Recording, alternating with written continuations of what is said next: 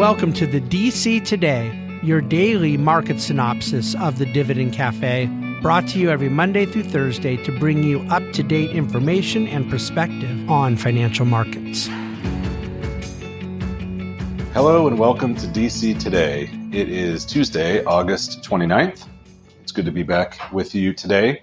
Good day in markets. In fact, it's the third day in a row in August that we've that we've been up here, which is nice. August has been a negative month in equities. So far, we're down about a little less than 2%, probably 1.8, 1, yeah, 1.8% or something on the month on the S&P 500. But a couple up days in a row I'll take before the last week of summer here ends and we hit Labor Day. There was news today. The biggest news was the JOLTS report, which is a new job opening report that comes out.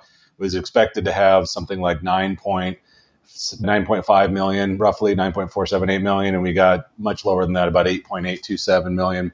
So the it's if you're and I'm not necessarily, frankly, but if you're looking at something like the Phillips curve, where you need more unemployment or a, lousy or a weakening jobs picture in order to have inflation come down, then this was a tip of the hat for that happening today a little bit. And I do think the Fed is looking at that as one of their metrics fewer job openings, potentially with the same amount of people looking for work, could potentially mean a little higher unemployment. It's basically one of the things the Fed wants to see. There's other things too. This week we have the official jobs number will be on Friday, but we've got ADP payroll tomorrow, which was 324 last month, so it was much better. And so we're looking for something below 200,000. I think would be market friendly.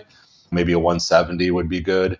But if you got a combination of the JOLTS report today, ADP tomorrow that comes in somewhere below 200, and then a PCE number on Thursday that is something around 0.2% for the month. If all those things line up, I do think you'll have Fed futures start to move a little bit back towards a peak rate narrative on the Fed. Right now, it's 80% for September. They'll pause, but then November and December are both about a 50 50. So we'll see if that stuff all comes in. But for today, there's pretty big news out of China again. I spoke about it yesterday, but they're doing different things to try to stimulate their economy. It's a slowing economy. And today they are proposing lowering mortgage rates on existing loans for first loans for existing mortgage holders in China to try to help alleviate those payments and then hopefully drive some consumption in the country. And while I don't know if these things will ultimately work, just like we would say, don't fight the Fed in the US, I, I think it's fair to say if they're going to be uh, committed to, to stimulating their economy, they'll probably eventually, in some form, get get something out of that.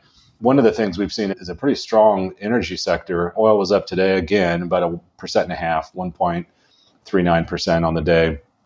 And so you've seen some strength in oil and in energy. Gasoline prices in the country are back above four, right at four dollars a gallon and the sector itself is the only sector in the S&P 500 that has 100% of its constituents, meaning the stocks inside of the sector, up over its 50-day moving average and over 90% that are up over its 200-day moving average. So th- there's been a broad-based rally in these energy stocks.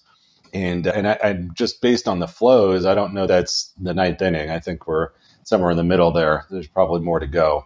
And I don't think that's necessarily a bad thing, although it is a core component inside of, or non-core component, but it's a component inside of inflation and CPI. So we had to be remember that higher energy prices can keep inflation a little bit higher for longer. I think the the bigger picture will be housing that comes down in that CPI figure will offset some of the energy that goes up a little bit.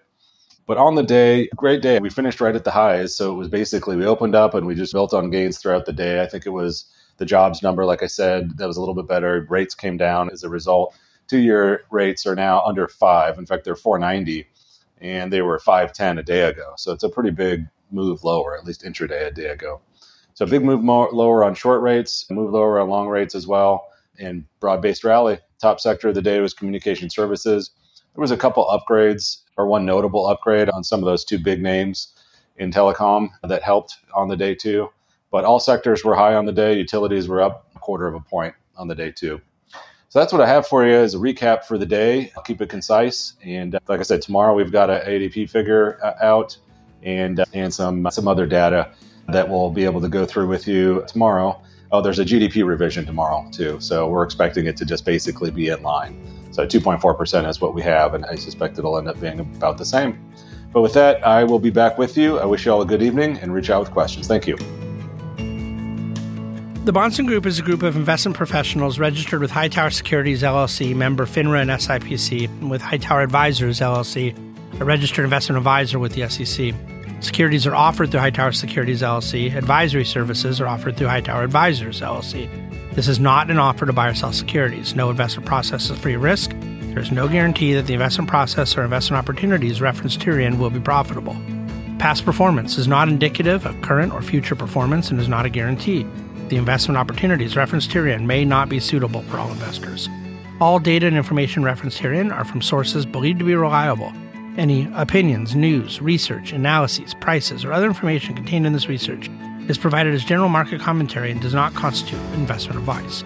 The Bahnsen Group and Hightower shall not in any way be liable for claims and make no expressed or implied representations or warranties as to the accuracy or completeness of the data and other information or for statements or errors contained in or omissions from the obtained data and information referenced herein. The data and information are provided as of the date referenced. Such data and information are subject to change without notice. This document was created for informational purposes only. The opinions expressed are solely those of the Bahnsen Group and do not represent those of Hightower Advisors LLC or any of its affiliates. Hightower Advisors do not provide tax or legal advice. This material was not intended or written to be used or presented to any entity as tax advice or tax information. Tax laws vary based on the client's individual circumstances and can change at any time without notice. Clients are urged to consult their tax or legal advisor for any related questions.